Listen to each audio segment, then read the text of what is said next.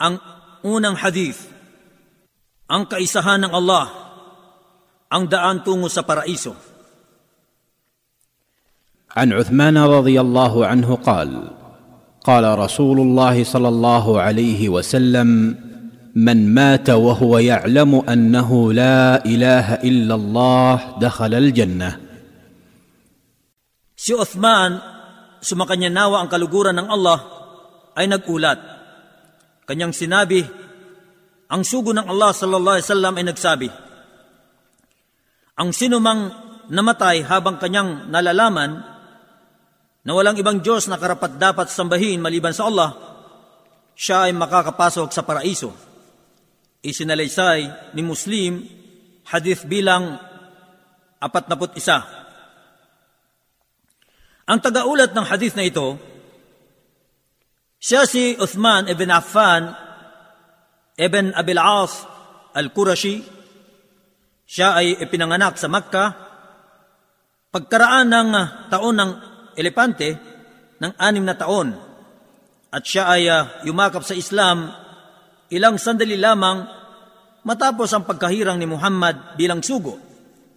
Siya ay isa sa mga binansagan ng Amirul Mu'minin o pinuno ng mga mananampalataya at uh, ikatlo sa mga Al-Khulafa Ar-Rashidun o napatnubayang humalili sa propeta.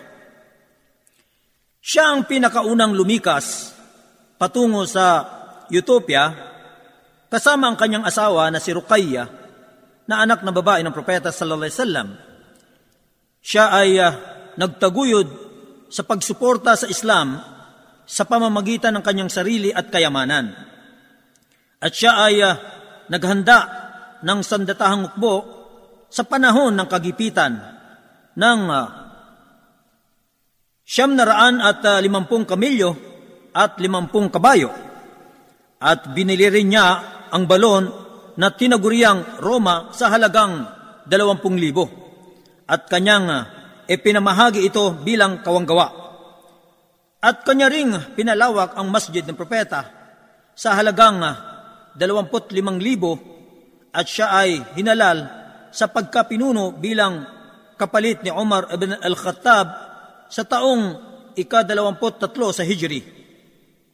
Natapos niya ang pagtipon sa Quran at marami siyang uh, nasakop na mga lugar sa ngalan ng Islam sa panahon ng kanyang pamumuno sa Asia at Afrika at siya ay nakapag-ulat ng isang daan at apatnapu't-anim na hadith.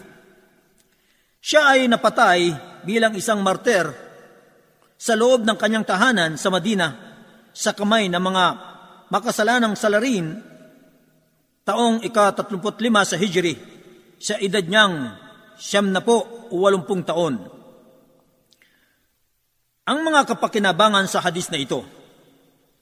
Una, malinaw na itinuturo ng hadis na ito na ang sino mang namatay habang isinaalang-alang ang salita ng tauhid o ng kaisahan ng Allah at umiiwas sa pagtatambal, pagtalikod sa pananampalataya at sa mga mabibigat na kasalanan, katiyakang siya ay makakapasok sa paraiso.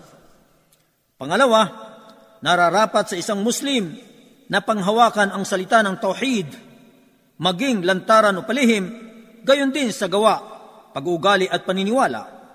Pangatlo, dapat iwasan ng isang Muslim ang anumang bagay na sumisira sa mga naging bunga ng salita ng tauhid, tulad ng pagtatambal, pagtalikod sa pananampalataya at iba pa.